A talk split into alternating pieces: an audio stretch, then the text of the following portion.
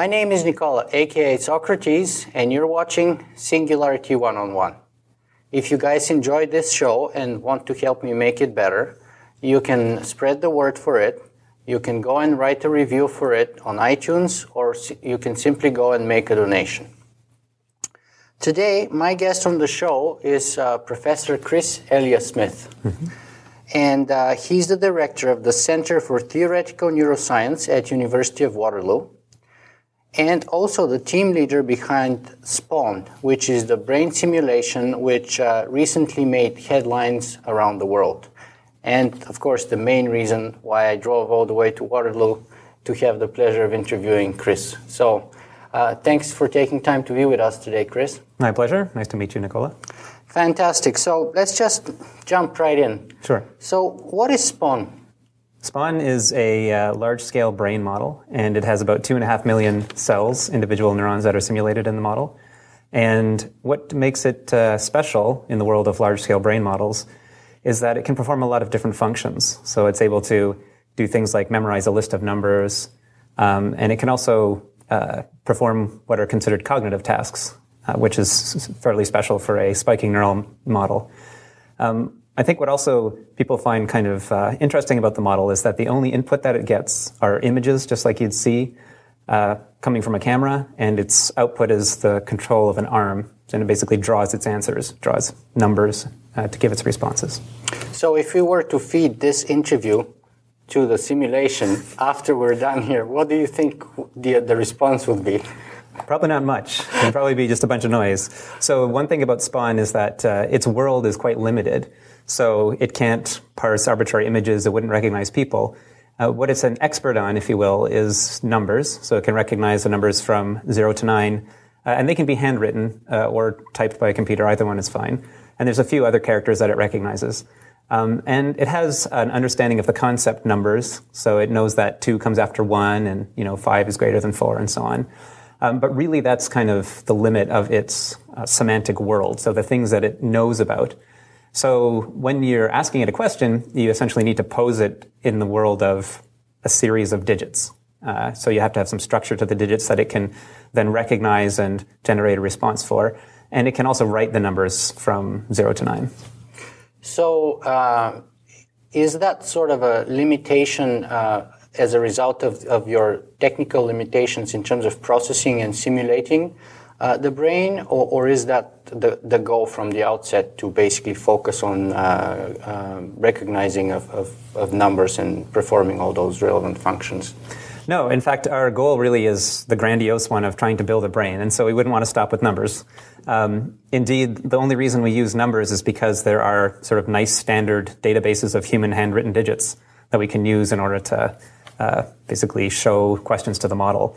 So it's kind of a naturalistic input insofar as people actually wrote these numbers. It's not just like clean typing. Um, but no, ultimately, what we're trying to do is you know, scale it up. And as you pointed out, I mean, the reason that we stick with such a sort of small space is because even to run the two and a half million neurons that we're running, which is tiny, the, the brain has about 80 billion neurons in it.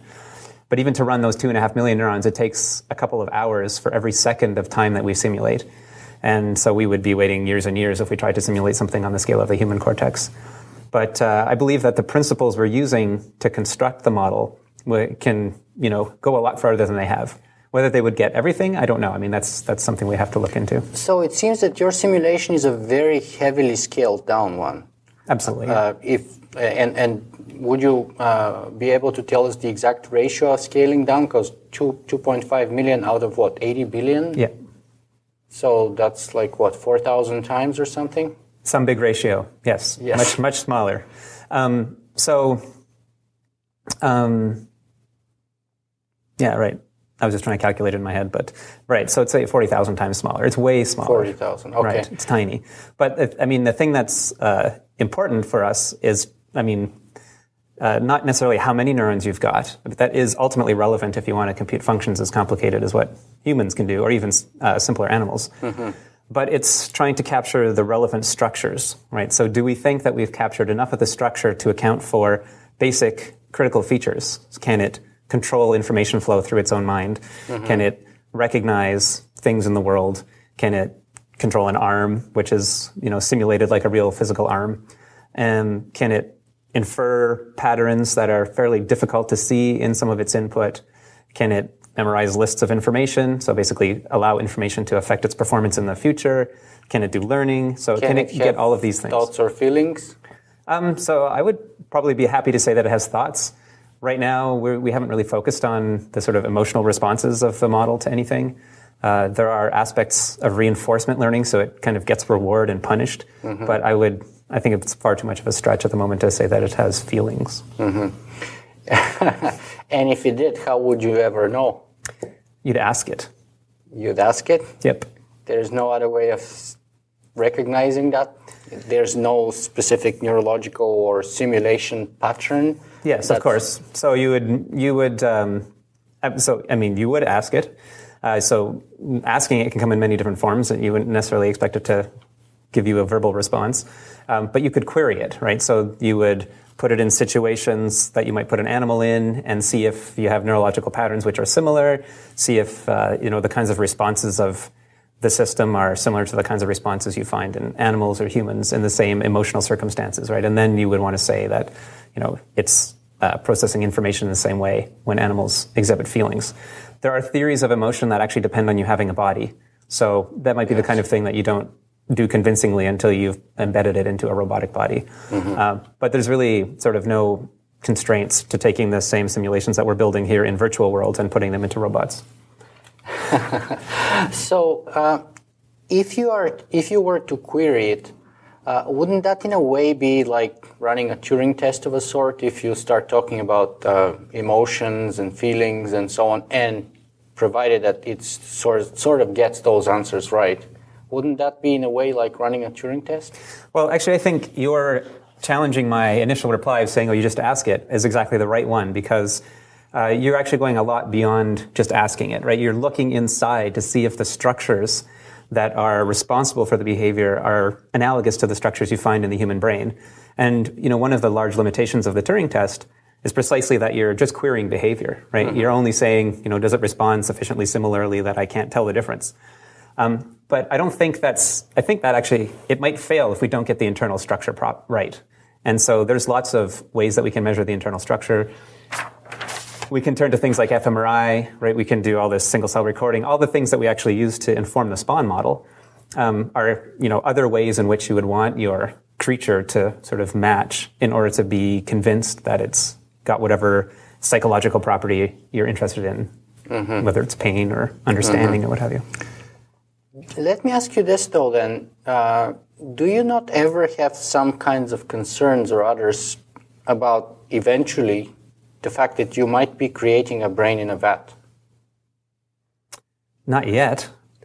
so um, right now, the the But provided you're successful in the long run, as you said, your goal is to create an exact copy of the brain, if I get it right, or a full simulation of the brain, right? And Yeah. that would, you know, in essence, be exactly the definition of a brain in a vat. right. So um, I mean, these are concerns that we have to keep in mind as we scale things up, and I think they become more pressing as you start to, you know, look at areas of the brain that we think are critical for emotion or uh, Functions. or yeah, self self awareness of some kind or what have you. Yeah. I mean, there there aren't any identified areas which are you know specifically for these issues, but um, I mean, uh, ultimately, I suspect that you're going to have a difficult time actually doing this well if you do not put it in a body. Um, and so, creating a brain in a vat really might just end in the thought experiment that it is, right? You might not have a successful uh, adaptive, effective brain if you don't put it in a body, right? So um, robotics is definitely something that is uh, important for us uh, in trying to make sure that these models are sufficiently robust and sort of uh, animal-like uh, to explain the kinds of behavior that we're interested in. So I don't know if the brain in a vat per se is a, a big risk. Um, I think ultimately we might have to be careful about issues of, you know, being ethical to the models that we construct. Um, I think we're far enough away from that that as long as we keep it in the back of our mind, uh, it should become reasonably obvious to us when we have to start taking it more seriously. Yeah, you can keep it in the back of your mind, uh, the back of your mind when you have about 2.5 million, you know, Yep. uh, neurons. But what happens is that the more successful you become, and, and the more sc- you're scaling up your efforts, the more to the front of your mind Yeah, that, that absolutely. ethical issue and consideration has to come. And then, do you feel like you have to stop at some end, or or what, what's your attitude towards that? Um, Imagine you're like a few steps short of, of the full brain simulation. Right. Then what? Because let's say you have, in theory, a reasonable chance of success, or what you believe is a reasonable chance of success. What happens when you turn it off in the end after the, the experiment is over? There are many possible ways of understanding this. Uh, I mean, even before you worry about things like shutting it on and off, um, things like, you know, what kind of relationship do we think is the right one for it to have with people, right? Should it be a slave or a servant to whatever people happen to tell it, or should it have its own goals? And should it have issues, you know, uh, self preservation? Should that be part of its uh, psychological makeup? I mean, at the moment, these questions are. Uh, so distant that we just don't know whether they're the kinds of things we could ever put into a simulation of this kind, or if there's going to be some fundamental barrier that uh, makes it sort of not worth considering the question at this point in time. Do you program for those, or do you think of programming for those? No, no, at the moment we don't. Uh, I mean, I think one of the ways that we avoid, or like one of the reasons I'm not concerned about it that much at the moment is uh, most of our focus is really on fairly directly information processing kinds of problems. Um, problems that, you know, everyone's trying to solve in robotics and vision um, and so on in ways that it just doesn't seem like these things are at the point where they're making decisions which can have ethical consequences or which can, you know, exhibit some kind of, um, you know, self-preservation, or like all the different kinds of things people often think are going to be necessary before you have anything like self-awareness uh, to worry about. And really, that our focus is going to stay there for a while. I think as we get more into self-adaptation, letting the system uh, sort of you know go into the wild and begin to come up with its own strategies and be more self-directed in its development, then these issues are going to be uh, more central. So in a way, it, just seems a little bit premature. I mean, I could say things, but I would have essentially no confidence in uh, what I said as being either reasonable or not. Because so much depends on the details. That's okay. I would ask you to speculate on a few points here during our interview. You might be disappointed. I'm not a big speculator. Oh, you're not. well, that's okay. That's also find out. another interesting thing, by the way. Fair enough. Um, so, so perhaps that's a good point to sort of zoom out a little bit and, and look at a big picture and roll back the tape of time and ask you, uh, how and why in the world did you ever get to be interested in, in creating a, a whole brain simulation? Um, that's a difficult question. There was no sort of moment of epiphany where I decided this is what I needed to dedicate my life to. Um, rather, you know, I began my undergraduate career as an engineer, and I was fascinated at the time by neural networks, like lots of people were. When I looked into neural networks at the time, so this would have been in the like early '90s, nothing sort of grabbed my attention. Nothing looked too exciting that was going on.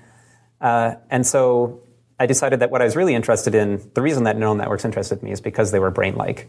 And so I moved my, or sort of like redirected my interest more to understanding what a mind is and uh, sort of much more philosophical questions. And did a master's in philosophy, uh, in cognitive science in particular, and uh, went from there to a program called Philosophy, Neuroscience, and Psychology, right? So something that's combined my interests, and essentially just followed a trajectory which let me think about the underlying parts and how they'd interact to give rise to simple and complex behaviors. Um, and when I was doing my PhD, I started to work with a physicist who had been doing computational neuroscience, and uh, he was interested in you know trying to figure out what the principles were that governed neural computation. And so we worked for a while on that, and my, that was the the result of that work was my first book called Neural Engineering. And um, you know, there it was really a, a question of just trying to figure out how could you get interesting and sophisticated dynamics out of something that was similar to the substrate that brains worked in. Um, and then, like, so that was in a way um, sort of devoid of the question about minds or what the brain actually did. It was just like, you know, if I knew what it did, how could I make a bunch of neurons do that thing? and then, so I pursued that line of work for quite a while, and uh, ultimately turned to what my most recent project has been. Um, so I have this book coming out called How to Build a Brain, and so there I thought, you know, we had some good ideas about how you could take dynamics and put them in spiking neurons. But then what I wanted to ask is, well, what are the dynamics that are relevant for understanding how the brain works in mammals in particular? And so I started along the sort of course of work that has culminated in my new book and in Spaun. So Spaun is essentially a description of uh, the main model that we construct in that book. And um, I wasn't, I sort of didn't start out with the purpose of building a brain, but as I made my way through my philosophy degree and my engineering degree and uh, my previous work, it became clear that, you know, to get what I considered a satisfactory understanding of how brains worked, you'd have to build it at a fairly detailed level and understand how those details related to, you know, high level philosophical questions about representation or meaning or architecture of the mind and all these kinds of things. Mm-hmm. So, you know, it wasn't really one thing that made me decide, oh, I'm going to build a brain. It was more just a general interest that I think a lot of people share in, you know, who are we? How do we work? Like, what is it that makes me have one thought versus another thought? Uh, and just pursuing that line of interest led to where I am at the moment. Mm-hmm. Now, uh, I want to ask you this because it's very interesting how you moved from engineering to philosophy and then uh, with a little bit psychology and all that. So I, I have so many questions on all of those. Uh, but, you know, I have a very good friend of mine who is an engineer. Um, he actually does, um, uh, he works for a medical company, I think it's Philips, and he does support for the fMRI machines um, in most hospitals here in Ontario. So, half jokingly, half seriously, every time we talk with him, he says that philosophers are basically, or philosophy basically is bullshitting. Eh, and philosophers are therefore all bullshitters because, you know, engineers create things that you can touch, see, and feel. Right. So they do, quote, real work.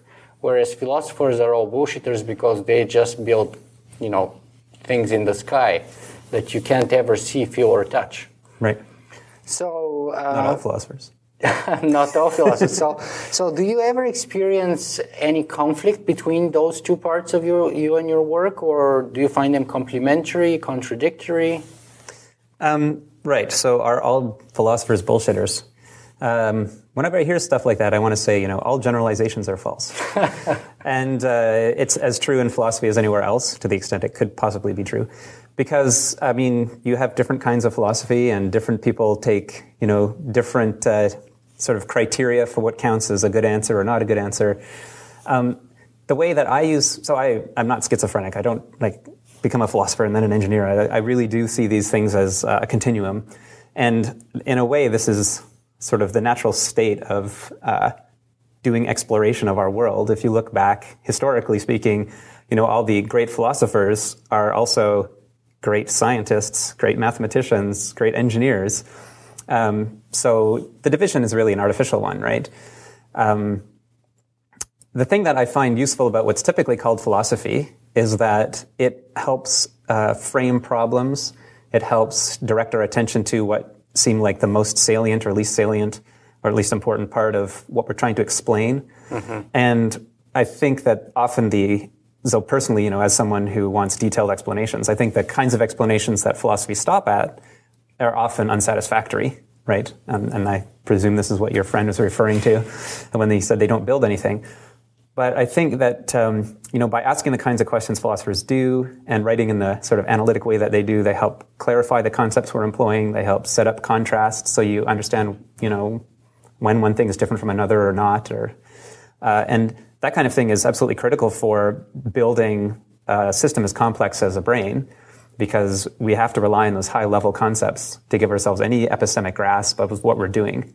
We can't really understand the simulation by understanding how neuron 1 affects neuron 563,000. Mm-hmm. Uh, so, you know, building a conceptual structure that's consistent, uh, has an understandable relationship to other ways that people talk or think, in any of the sciences, any of the behavioral sciences, about how the brain functions. Um, you know, having a grasp of that, I think, is uh, something that philosophy has been really important for for me. Um, on the engineering side, the particular kind of engineering I'm doing, uh, like the department I'm in here, is called systems design engineering, and this is actually a very high level view kind of engineering. It's sort of a way of thinking of you know all systems, regardless of there being chemical systems or industrial systems or physical systems, as being you know lots of parts which have boundaries at different places. They have complex interactions, and we can come up with quantitative tools for describing those and use you know the tools of signal processing and so on to analyze them as well as synthesize them. Um, so having that very abstract kind of engineering in mind, and then having, uh, but you know, practical kind of joined to physical implementation a lot of the time, and then having a more theoretical kind of background, I think helps me have a reasonably good, coherent, unified package mm-hmm. that allows us to direct our research in a way that is fruitful and then demonstrably fruitful. Like, so, you know, your engineering friend, he wants to see the goods. and uh, that's like pretty much every scientist, right? Show us, right? We won't believe you unless you can do something that somebody else can't. Um, and of course, I don't think I'd be able to do that if I didn't have my engineering background, right? Mm-hmm. So ultimately, to me, I mean, these things are just, uh, yeah, they're, they're enormously complementary to one another. And given the multidisciplinarity of something like brain studies, behavioral sciences, um, being broad is is only a benefit. Yeah. yeah. So you mentioned that philosophy is very good at helping you kind of frame the questions and the issues that you're going after. So, right. What is the drive the, the driving question that you're working on? Is it uh, the title of your book, How to Create a Mind? How to build a brain? How to, breathe, how to build a brain, yes. yeah, that's Kurzweil's book, that other one. Um, mine's more specific. Uh, but uh, I guess, I mean, yeah, I, I, find it difficult to formulate it as one question, but I mean, that's a perfectly reasonable way. Um, I think that now we're moving to more specific aspects of that question. Uh, that's obviously a very big and general question. And, you know, there are, when we've uh, been building models like Spaun, I look at the model and I there's things that I don't think are as explain, explained as well as I'd like them to be. And so, you know, we're now moving more on to issues of adaptation and learning and self-direction and, you know, sort of uh, things that are, I don't know, a kind of question which aren't really covered by the book, but they really are part of the same question. They're still about how to build a brain, right, mm-hmm. ultimately. So tell us a little more about your book then. Um, sure. I mean, uh, so this is a book with Oxford University Press. It's coming out uh, in a couple months. I think it's on Amazon for pre-order right now. But uh, the book starts out uh, framing just the kind of perspectives that people have taken on understanding what brains are or minds. I use the terms interchangeably. So you know, I briefly recount the history, which um, describes connectionist approaches, symbolic approaches, sort of classic AI kinds of approaches uh, as well as more recent dynamic systems theory approaches, all of these uh, ways, sort of different philosophical views really, on how to approach our understanding of the mind. And then what I try to point out is that essentially none of these have worked, and all of them have strengths, and the strengths are ultimately complementary, and there really shouldn't be intention. And so I propose a new architecture, which I call the semantic pointer architecture, and that's where the name Spaun comes from. So it's semantic pointer architecture unified network. Um, and in describing this architecture, I try to show how, you know, if we go to the biological basis of cognition, so all these other approaches really start at a, a level much higher than biology, understanding how neurons work. But if we go right down to the biological level, then um, you know we can discover using methods that we talked about in our previous book. We can discover kinds of neural representations which ultimately unify all these different ways of approaching uh, how the mind works. So I introduce this notion of a semantic pointer, and I show how the semantic pointer is a neural representation, but it's a neural representation that can be used in some cases uh, for things like statistical inference and modeling statistics, which is what connectionism was good at. It can be used uh, to bind uh, to other representations that are similar and encode sentence-like structures. So this is something that classical approaches are good at. Um, and then it can also be used in the context of a control system, which lets you capture dynamics, it lets mm-hmm. you capture sort of uh, motor semantics, all these sorts of ideas that uh, dynamical systems theorists have often wor- worried about. And so I really tried to make the argument that you know if we adopt this perspective, which really starts at the biology and then looks at how each of these different strengths can be built out of the biological underpinnings, we end up with a new architecture, which is ultimately, I argue, people might not believe me, um, sort of a better, more coherent way of understanding how the mind works. And I do this in a way where, you know, at the end of every chapter, there's a tutorial, so people can go and actually build these things and understand. You know, the engineer in me has to show up there somewhere, right? Yeah. Actually build these things and understand how they work. And then in chapter seven, I take all the parts that I built up to that point and put them together, and that's the concept. That's the Spaun model to show that it's not just a bunch of parts, right? They really can work in concert, and when they do, you know, the whole is greater than the sum of the parts. You start seeing kinds of behavior that now begin to look much more like what you find in uh, animals than what you do if you just look at one part of the system. So you're laying out your whole vision uh, of your the, the approach that you believe would be the most fruitful towards that goal. Right. But what would be that proof of concept that would concur or deny the viability of your uh, approach?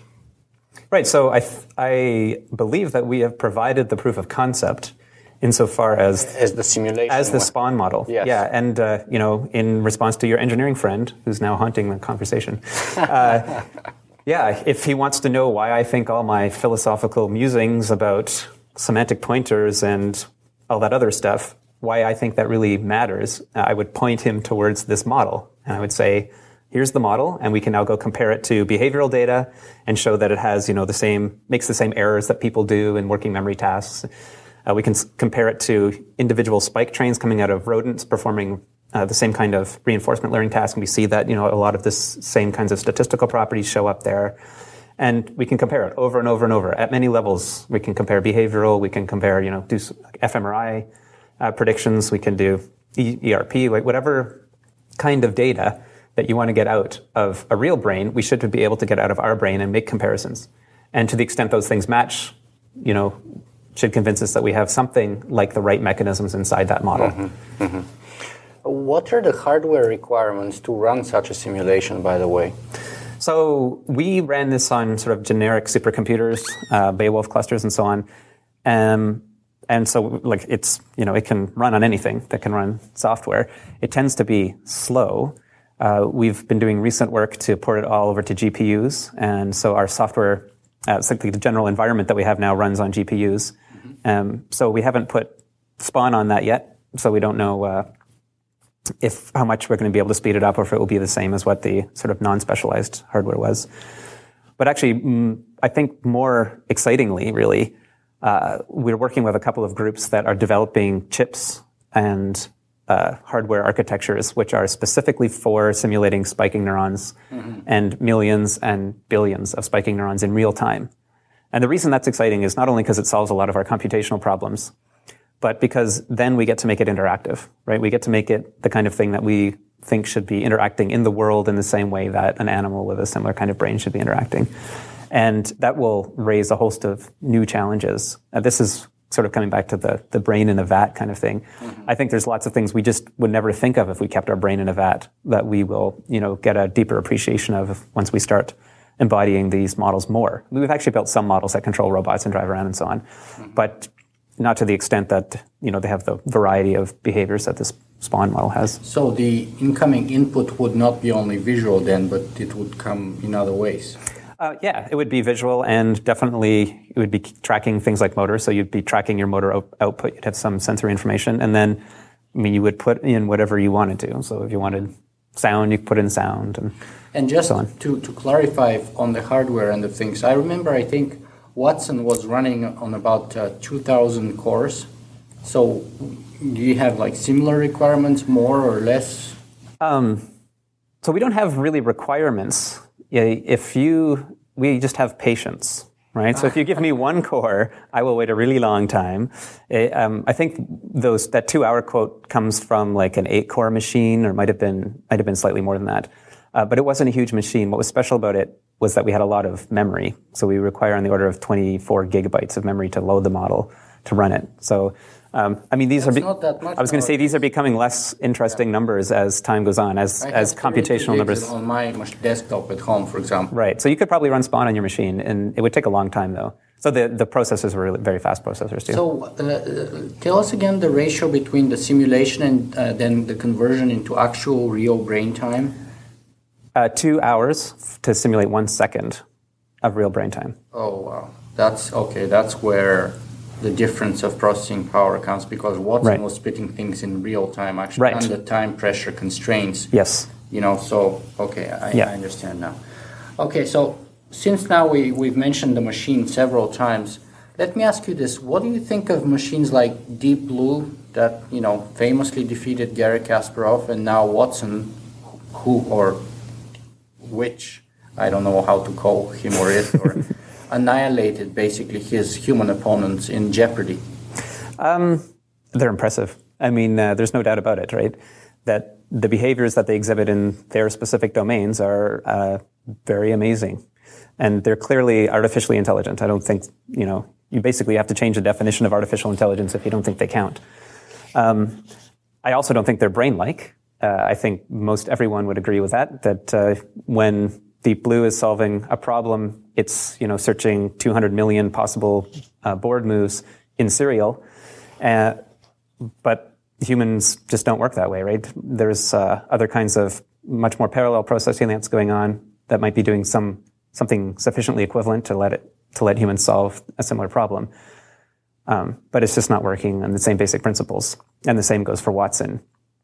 Um, and I think that you know, even though our model is much simpler insofar as any of the functions it does are nowhere near as impressive as winning chess or answering arbitrary questions, I think that uh, one thing that our model does do that those machines don't is uh, exhibit a variety of behaviors.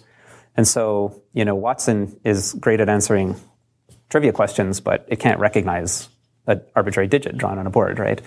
Uh, and more importantly, it can't switch between those things. So something that people do effortlessly is, you know, read a book and then go play a video game and then admire some art and then carry on a conversation. And, you know, they're doing a lot of different things with the same brain. They're sort of, you know, instantaneously rewiring themselves or controlling the flow of information through themselves in such a way that they can do different tasks.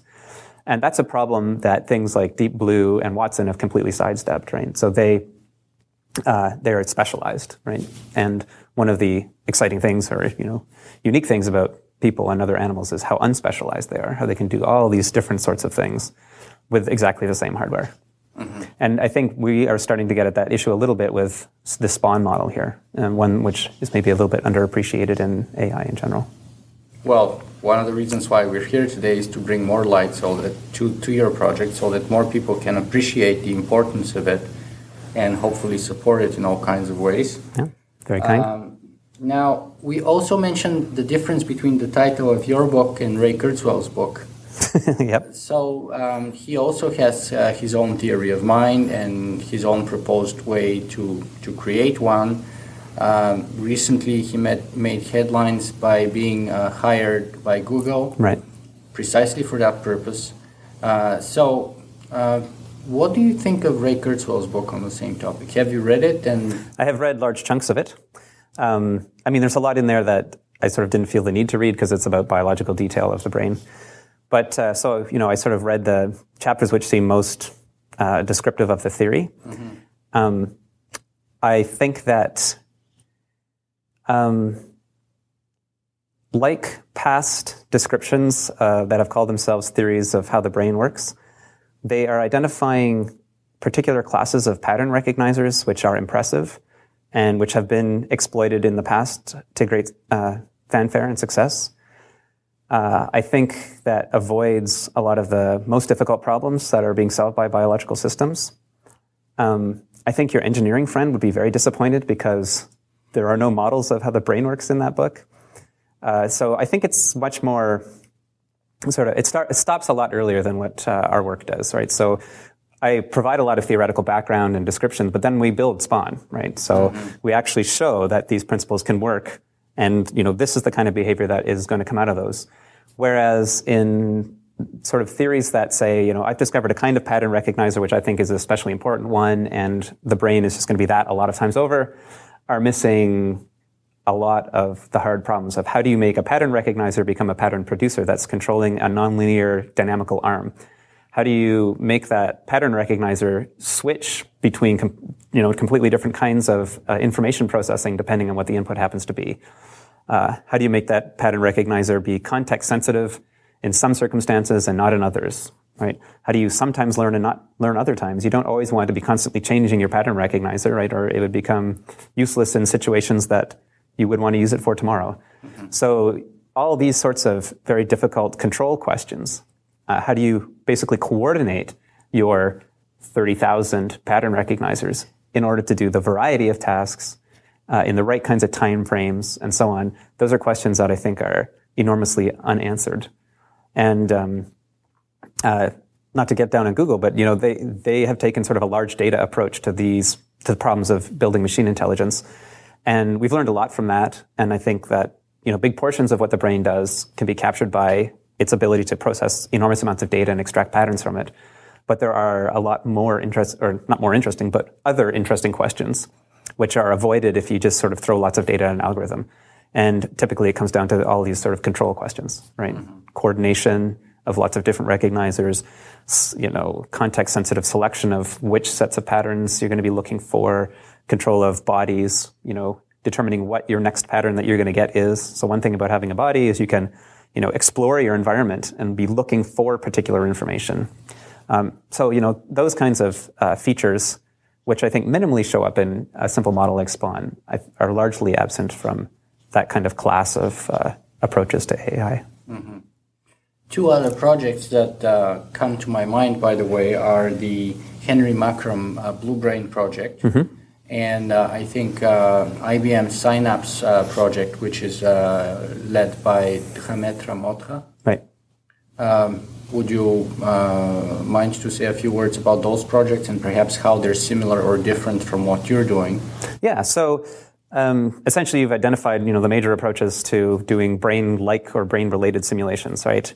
So there's the large data approach, which is kind of focused on function. You know, they want to make, uh, they want to find patterns which they can then use in the future to do something interesting, like classify a new pattern. Um, and then there are other approaches which focus on the, the building blocks, right? So the people worried about function, they don't care if their system works like the brain or not. They just want to win chess. Mm-hmm. Um, on the other side, you have people who really care, right? So Markram's a biologist, really cares about the biological details of the simulation. And so his, uh, you know, very impressive simulation has about a million neurons in it. And the, the neurons are highly detailed. They've got, you know, tens of equations or more per cell to simulate the activity of those cells. Um, and the parameters are taken from lots of biological experiments and so on. And then they're composed in a column where the statistics of connectivity mirror the statistics of connectivity you find in the, in the real brain and so on. I mean, but and so you can, you can simulate these and you get, you know, patterns of activity that you might want to believe are like the patterns of activity in a real brain. Mm-hmm. But in a way you don't know because you don't know what the input to that system should be. And so you don't know how to evaluate its output. Uh, they haven't, you know, performed any functions that look like biological functions, or they haven't like, stored a memory or controlled an arm or what have you. They've done some sort of very simple um, uh, kinds of control where you have like a ball on a plate and you the, try to keep the ball in the middle or whatever. But of course, that doesn't look like a biological behavior of any kind. So they're at the very, very beginnings, despite like an enormous amount of computational resources expended on their million neurons, they're at the very beginning of trying to get any function out of that. Uh, on the Modha's project, you know, they've now simulated half a trillion cells, like, you know, ten, five times more than what you find in the brain. But again, it doesn't do anything. It has, you know, a couple learning rules thrown in and some statistics that govern the connectivity, but you show it an image and nothing happens. Uh, so, you know, the, the approaches which have taken the biology really seriously, uh, or more seriously, don't solve functional problems.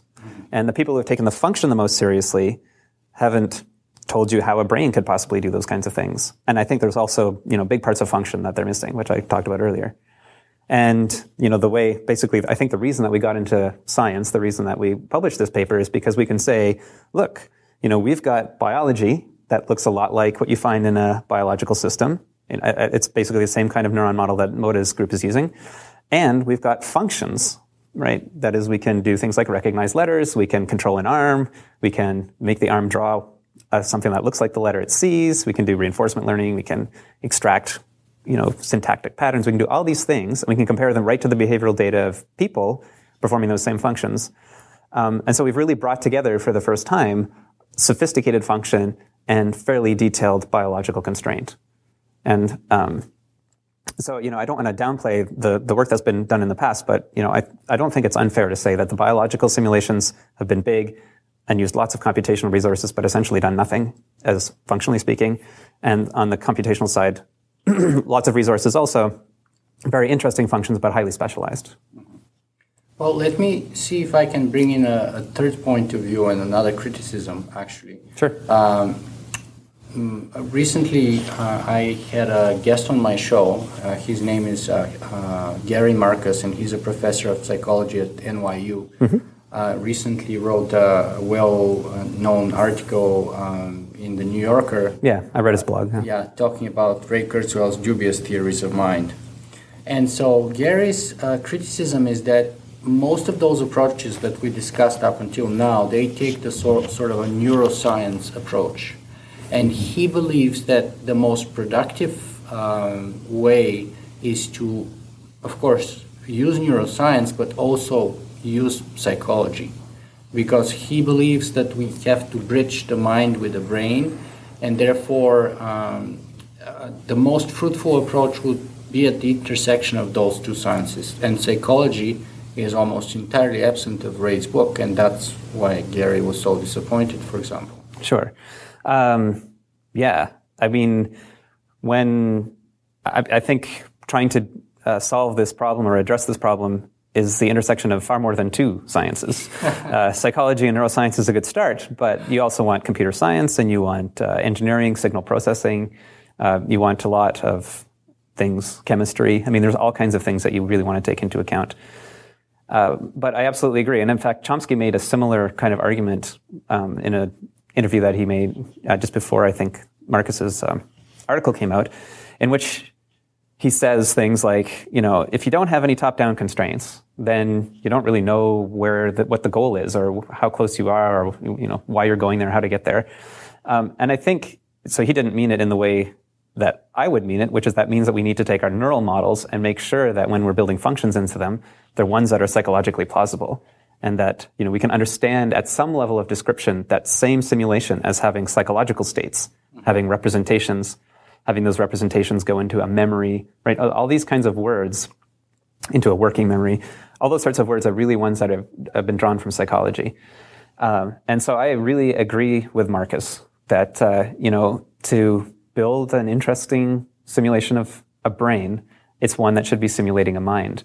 And to really come up with an interesting theory of how the brain works, it's going to be a theory of how minds work. These things are not different, right? You can't sort of answer one question without worrying at all about the other question. Um, and ultimately, I think this is another way of saying what I was trying to express earlier when I, I was talking about bringing function and biological detail together, right? If you want, you can call function psychology and biological detail neuroscience, uh, and that makes me happy. Absolutely. Yeah. yeah. So let me ask you, um, what do you think of the concept of the technological singularity? Right. So my understanding of the concept, because it is used in different ways by different people, Absolutely. is uh, that if we start designing uh, systems, agents, uh, to the point where they get sufficiently sophisticated that they can start designing themselves, then there will be an explosive increase in the complexity such that it will sort of outstrip our understanding and we'll be, you know, confronted with a, a bunch of agents which are much more intelligent than we are. Than we are. Um, what do I think of that? Um, I find no obvious reason that it couldn't possibly happen. it might not be very satisfactory. Do you think that if you are successful and scaled up to the full brain simulation mm-hmm. level, in a way that would be the beginning of a technological singularity? So, in a singularity, you know, in a way, right? It's like in a way, if uh, you take my goal to be to reproduce a human brain, which actually I'm not sure it is. But uh, if we take that to be the goal, if I succeeded, or somebody else succeeds, then all you have is something as intelligent as us. And it's not going to be designing things which are more sophisticated than us, presumably.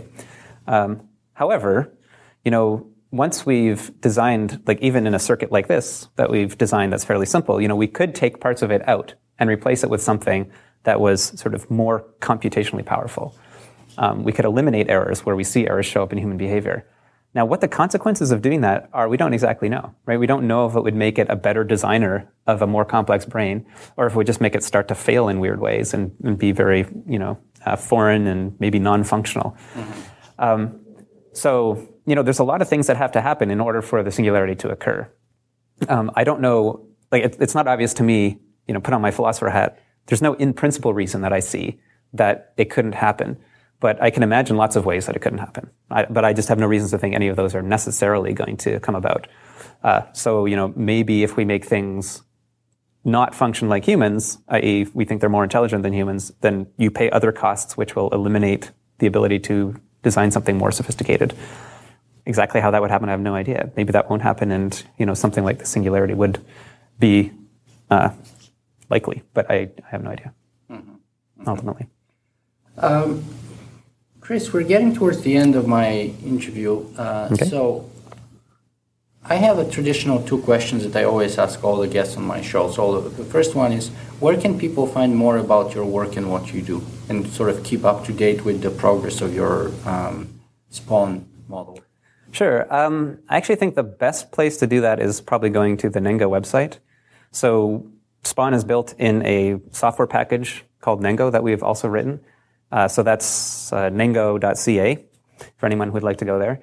And although that website's really dedicated to the software, um, you know, when we have exciting news to report, it'll show up on that Nengo website. Uh, and that site is linked to our actual research page. Um, so if you really want to know more about the details of the research, then the research page is the place to go. But for this Spaun model, uh, we've got a whole slew of videos that we've put up on there.